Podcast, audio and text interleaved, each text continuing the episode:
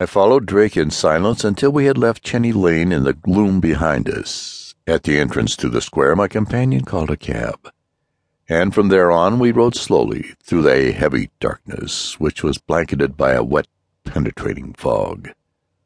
The cabby, evidently one who knew my companion by sight, and what London cabby does not know his Scotland Yard men, chose a route that twisted through gloomy, uninhabited side streets, seldom winding into the main route of traffic. As for Drake, he sank back in the uncomfortable seat and made no attempt at conversation. For the entire first part of our journey he said nothing. Not until we had reached a black, unlighted section of the city did he turn to me. "Dale," he said at length, "have you ever hunted tiger?" I looked at him and laughed. "Why," I replied, "do you expect this hunt of ours will be something of a blind chase?" "It will be a blind chase, no doubt of it," he said, "and when we have followed the trail to its end, I imagine we shall find something very like a tiger to deal with. I have looked rather deeply into Michael Strange's life and unearthed a bit of the man's character. He has twice been accused of murder. murder by hypnotism, and has twice cleared himself by throwing scientific explanations at the police. That is the nature of his entire history for the past ten years." I nodded without replying. As Drake turned away from me again, our cab poked its laboring nose into a narrowing, gloomy street. I had a glimpse of a single, unsteady street lamp on the corner, and a dim sign, "Mate Lane." And then we were dragging along the curb. The cab stopped with a groan. I had stepped down and was standing by the cab door when suddenly from the darkness in front of me, a strange figure advanced to my side. He glanced at me intently, then seeing that I was evidently not the man he sought, he turned to Drake.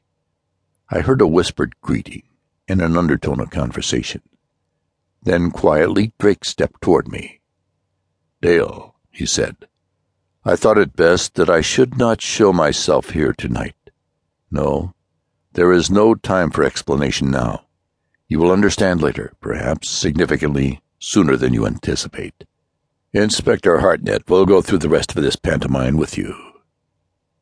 I shook hands with Drake's man, still rather bewildered at the sudden substitution.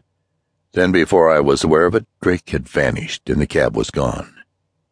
We were alone, Hartnett and I, in Mate Lane. The home of Michael Strange, number seven, was hardly inviting. No light was in evidence. The big house stood like a huge, unadorned vault set back from the street some distance from its adjoining buildings. The heavy steps echoed to our footbeats as we mounted them in the darkness, and the sound of the bell, as Hartnett pressed it, came sharply to us from the silence of the interior. We stood there waiting. In a short interval before the door opened, Hartnett glanced at his watch. It was nearly ten o'clock, and said to me, "I imagine, Doctor, we shall meet a blank wall. Let me do the talking, please." That was all.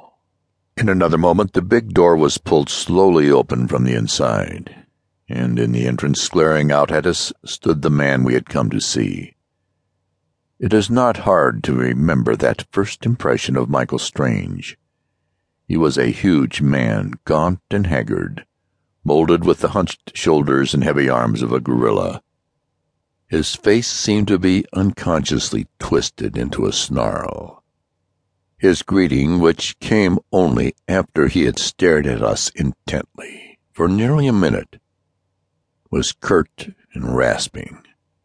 "Well, gentlemen, what is it?" "I should like a word with Doctor Michael Strange," said my companion quietly. "I'm Michael Strange." "And I," replied Hartnett, with a suggestion of a smile, "am Raoul Hartnett from Scotland Yard."